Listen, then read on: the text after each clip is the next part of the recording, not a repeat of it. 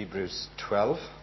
It's part of our series that we've been pursuing over these months, and uh, it's page 1210 if you're looking in the church Bibles. Hebrews chapter 10 and these first 13 verses. And uh, it's under the heading God's discipline of his sons or of his children.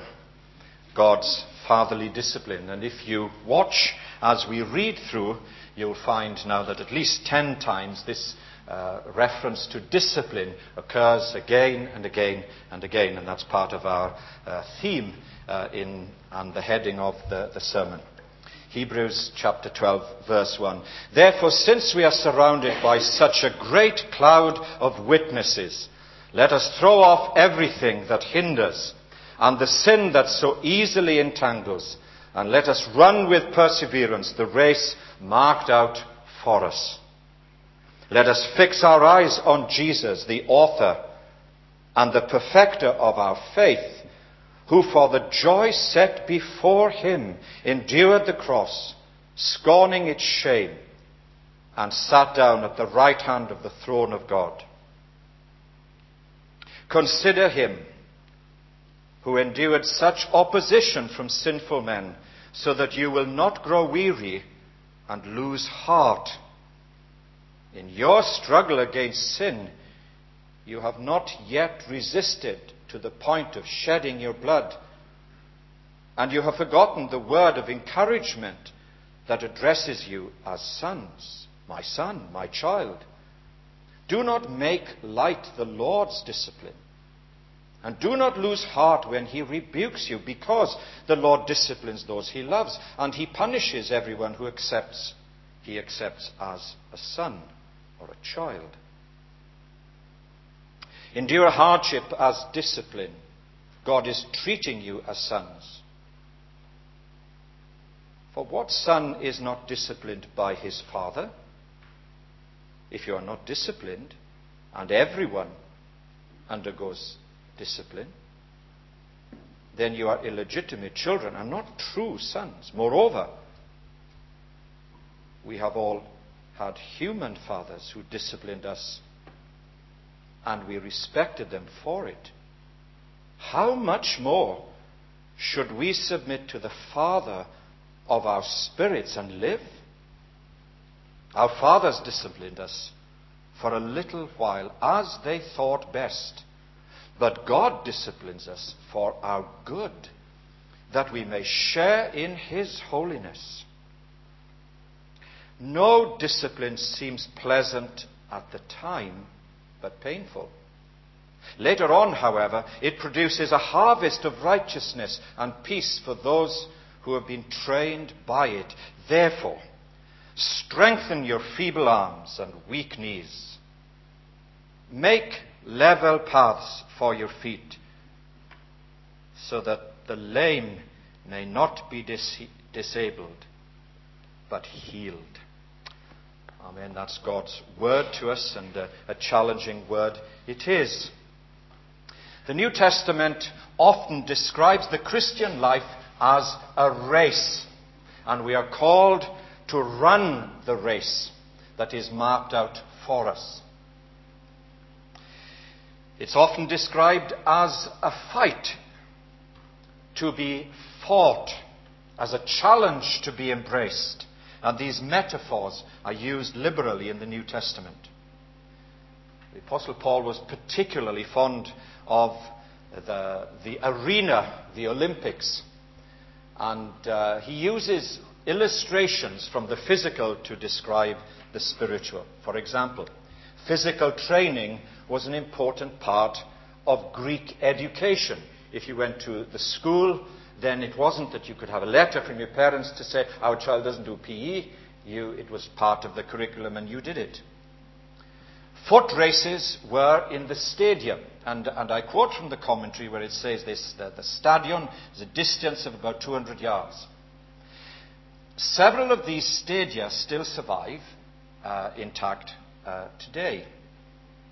Uh, and the Greek stadia accommodated spectators. So if you can picture these races and these grassy slopes where the spectators would uh, be involved in urging on their particular runners.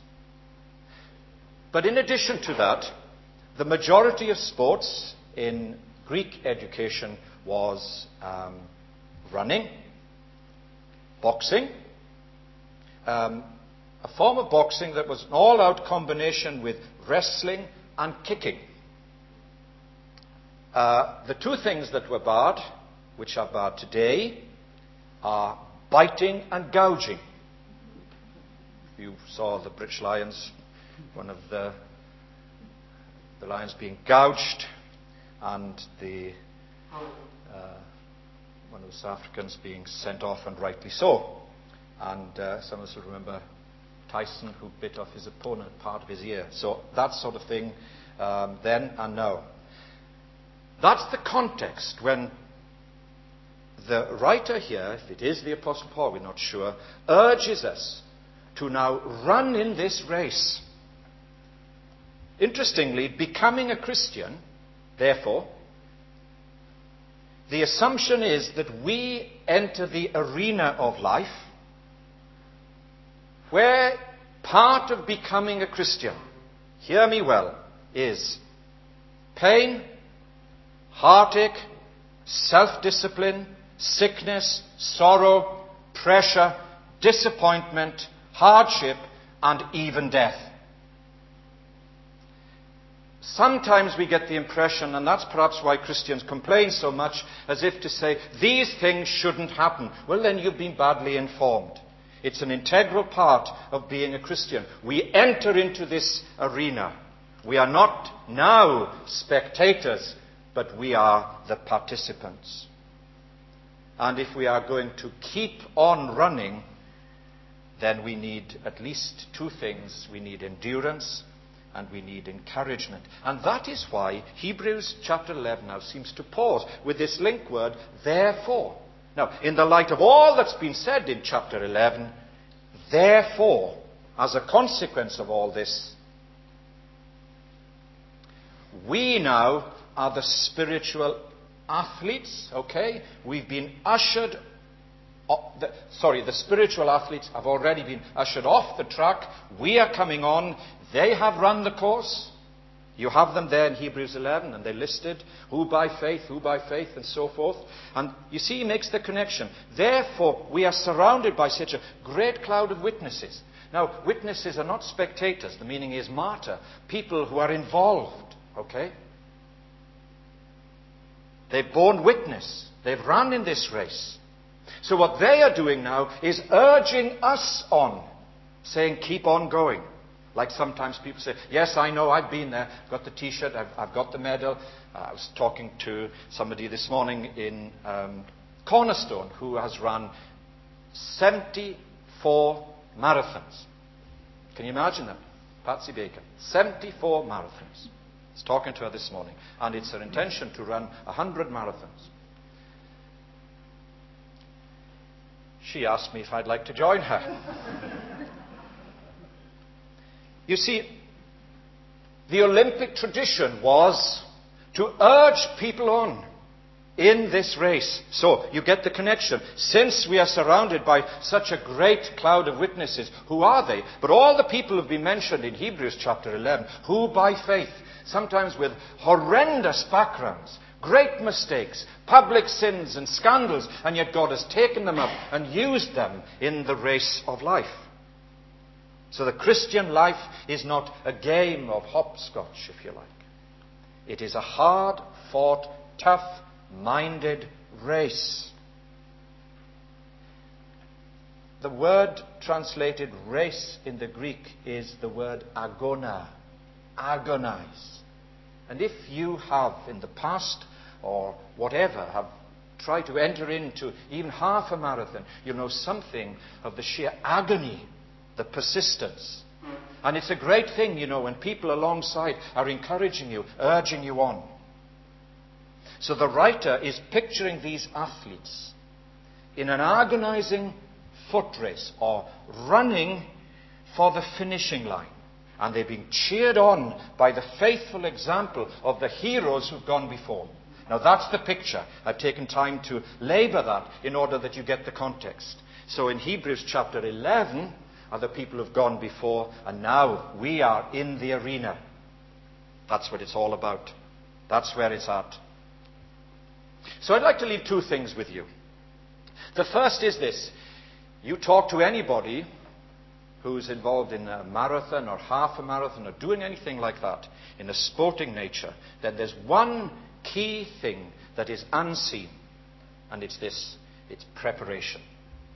We're going to look at this, first of all, the preparation for disciples, verses 1 to 4, and then secondly, the principles for disciples, uh, verses 5 to 13. And that's the outline of the sermon. First of all, then, preparation for disciples. If you are going into the examination room to do your GCSEs or your A levels or to take an exam, and you haven't done any prep, you're in big trouble. And if you are waffling in the paper, that you haven't got a clue what you're talking about or writing about, you're in big trouble. If you enter into a marathon or a race and you've not done preparation, you're in big trouble. The first time when I was a student in Glasgow in uh, 1970, I read a book, first time I heard the word jogging, an introduction by Roger Bannister the man who was famed in those days for doing, um, what was it? What was, yeah, that's it. And what he did was this he gave a foreword to the book. He was encouraging people to run, to take up jogging. And uh, he gave an illustration of uh, the French Bastille Day when everybody had a holiday. And there was this chicken farmer who had battery hens, and he decides to give them all a holiday, let them all out. It's a French thing to do.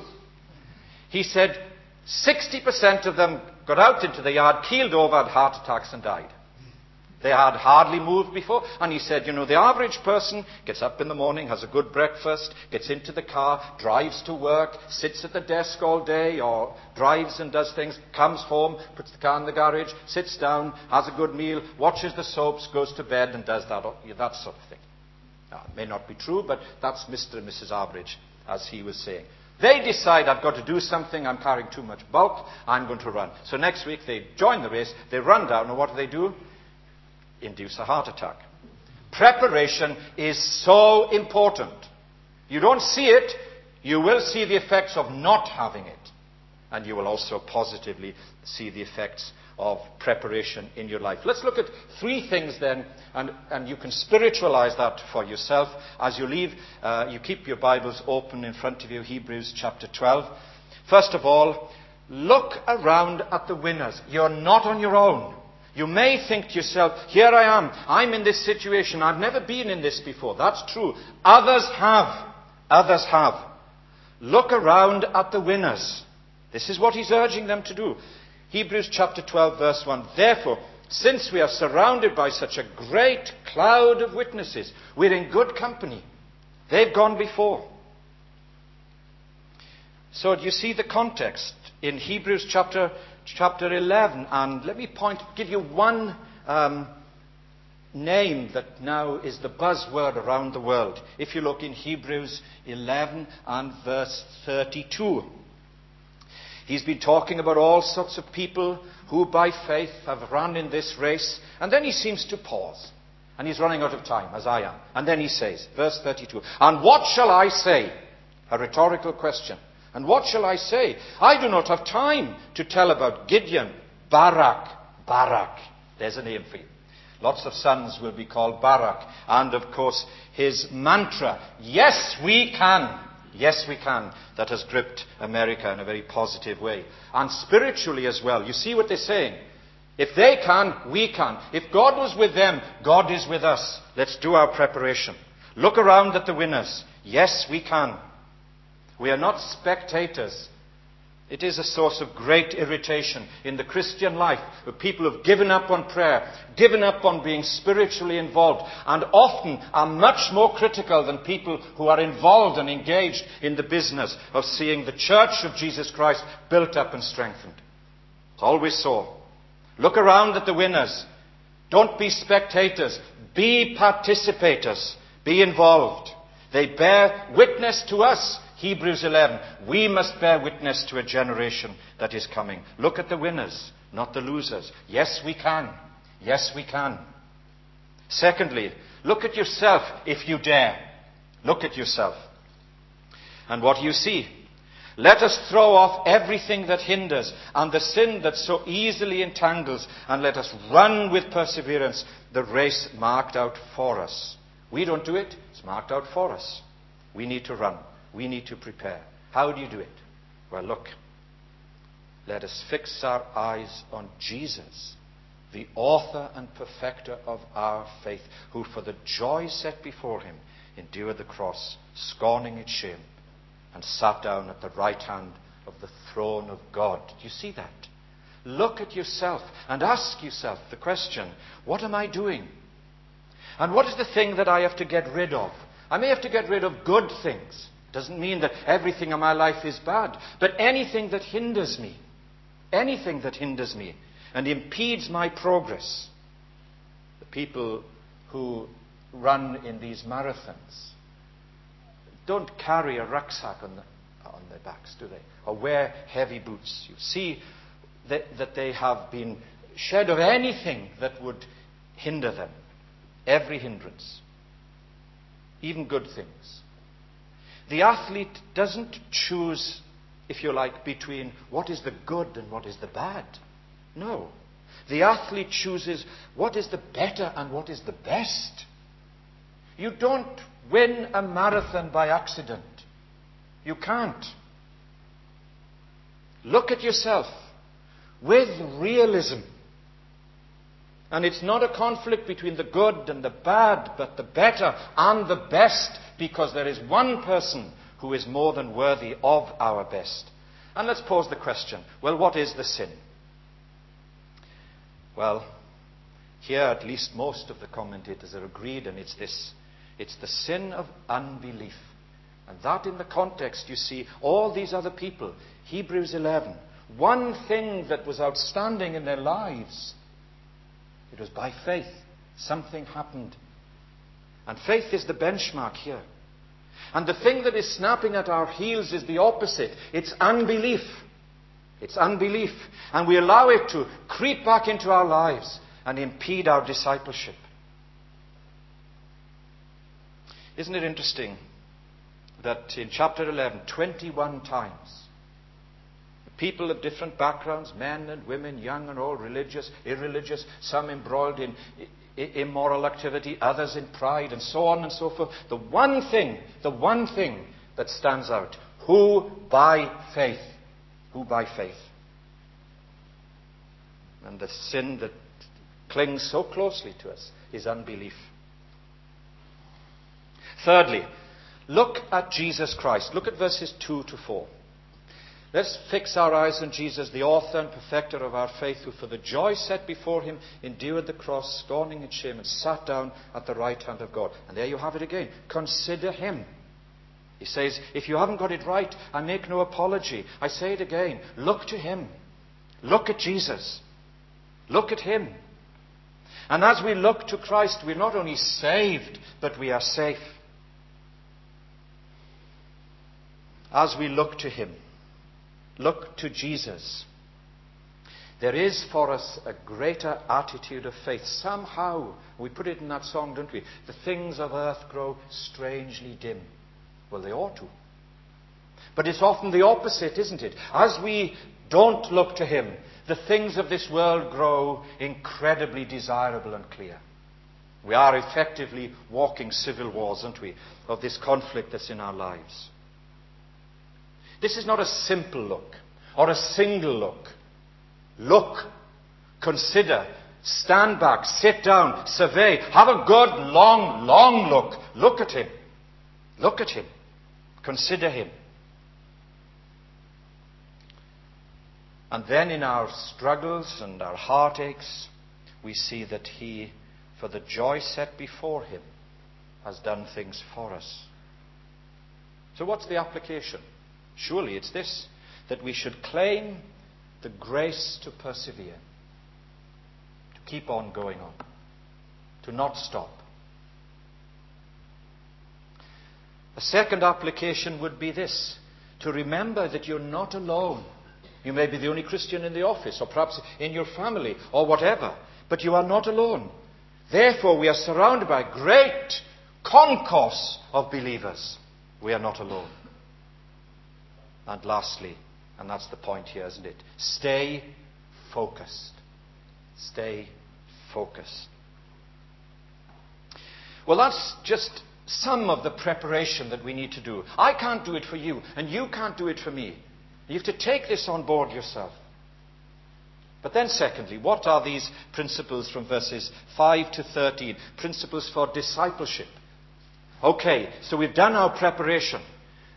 If you're going to prepare for an exam, you need to get into the examination room. If you're preparing for a marathon, you've got to get on the track.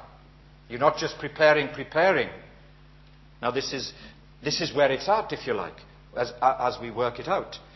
And there are just three things that come out of these verses. Just look at them. You'll see that in this principle of discipleship, there are relationships. You're not alone. Look at the, this relationship. Look at verse 5. And you have forgotten the word of encouragement that addresses you as sons. You'll see there's a footnote there, a quotation from Proverbs 3 11 and 12. And this is what he says. So he uses the Old Testament now as, and, and to illustrate something. He says, My son, do not make light the Lord's discipline.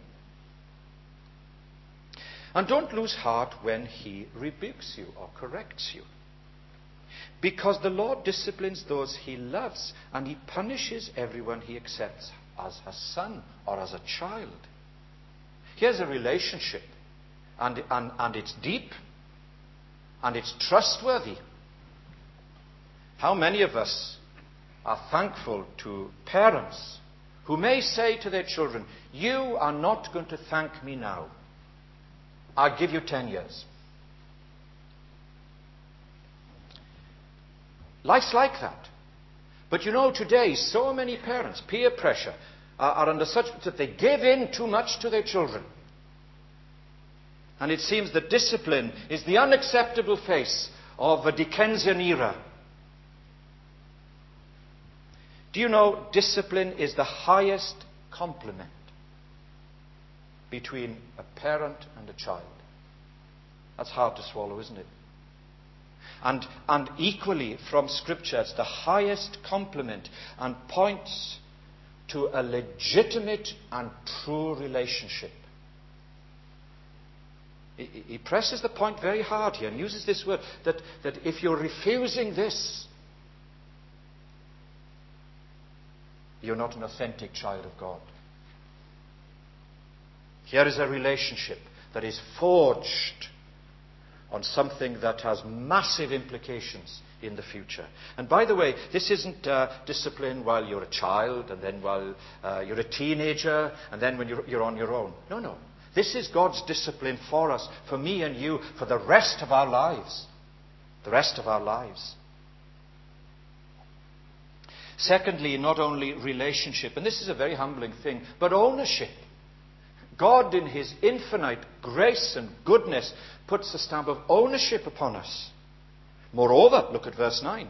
We all have had human fathers, I hope so anyway, who disciplined us, and retrospectively, we respect them.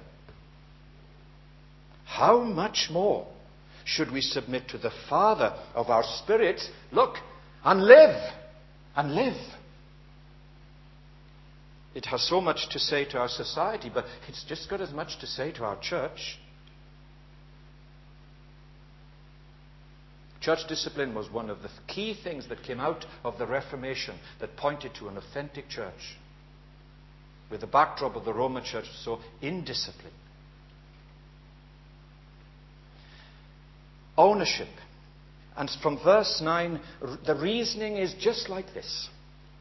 From the lesser to the greater. From human father to a heavenly father. For one who disciplines for time to one who's doing it for eternity.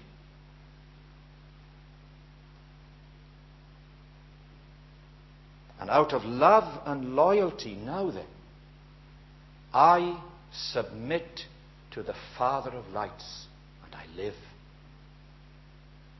Christ has prior claim on my life, and it's good and acceptable and perfect.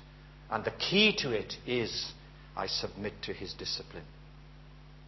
And lastly, fellowship. But you see verses 10 to 11. Ten times this word discipline is used. Discipline, I suppose, is a bit like um, the secateurs of the gardener. I visited my niece in London and she's put in some apple trees and they've just been there for uh, 18 months. And I said, Helen, you have to take off half of that.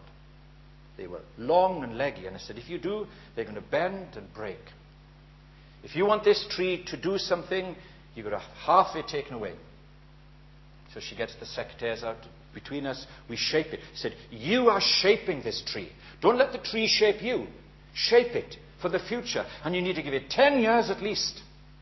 That doesn't fit well with a quick fix society, does it? But you know, God has time on his hands. He's in eternity. We are the creatures who are frenetic, who want the quick fix and the easy way so often.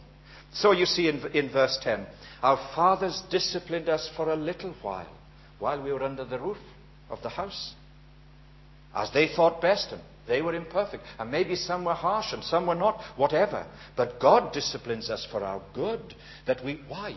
That we might share His holiness, that we might be more like His Son, Jesus Christ.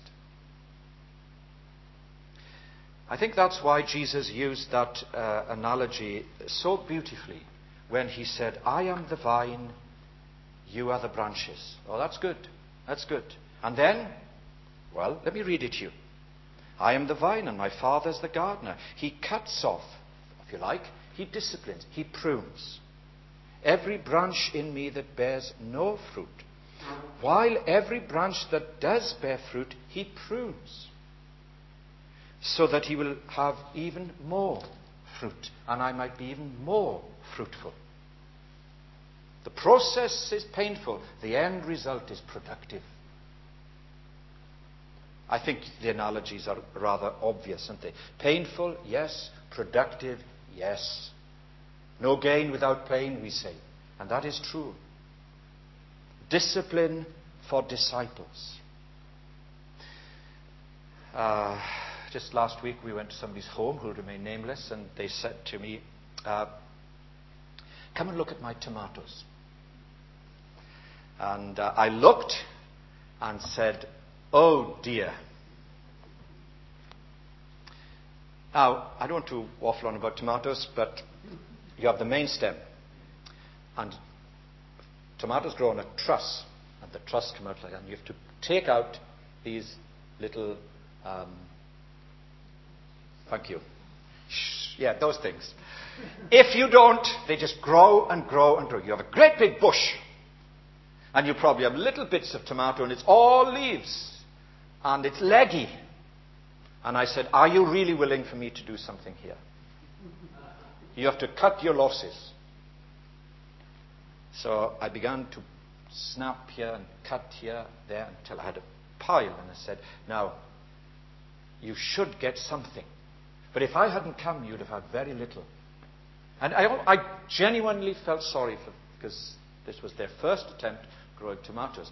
I did say to them, next time get bush tomatoes and you won't need to take all these things out. But these are the ones you've got? And it seemed incredibly ruthless. Big pile of uh, growth that should be into fruit rather than leaves that's wasted. And you see, God comes to us and you say, I don't think that's right. But He knows what He's doing. He does know what He's doing. And if He takes things out of your life and it seems harsh, I can tell you it is for your good. Trust Him. He's a lot of experience. Trust Him. Principles for discipleship, a relationship that is deepened, ownership that is authentic rather than illegitimate, and a fellowship that is so fruitful that says, God is at work in that person's life. I know it and I see it. And of course, the ultimate purpose. as we think about life as a race, the security that we have of belonging to our Heavenly Father, the assuring of sonship, of being a child of God. That's where we start. You are my child by grace. And then there's this period of maturity, of growing, of deepening, of shaping of character. How often would the Spirit say to us, When are you going to grow up? Why are you being difficult? Why are you still carrying these grudges? Why won't you move on? Do you see what I'm saying? Sadly, I have known people who've taken these things to the grave. Maturity, a deepening of our character. And as we embrace the greater, the lesser will fall away. And lastly, what's it all for? That we might conform to Jesus. The stretching of our love as we embrace Him. All of this is done that we might share in his holiness and be like him. We're going to sing the doxology as we close our service. And it brings together so many things that we've been thinking about tonight. Discipline for disciples. Let's allow the Spirit to work in us and shape us and make us fruitful in the coming days. Now may the God of peace uh, who, I'm sorry, this comes from um, Hebrews chapter 13, verses 20 and 21. So effectively, we are singing together uh, this uh, final doxology. Now may the God of peace, who raised up from the dead the one great shepherd of the sheep, Jesus, our head, and then notice this, may he equip our souls and work in us his will that His good pleasure in our lives He may fulfill. And of course, it is through Jesus Christ our Lord.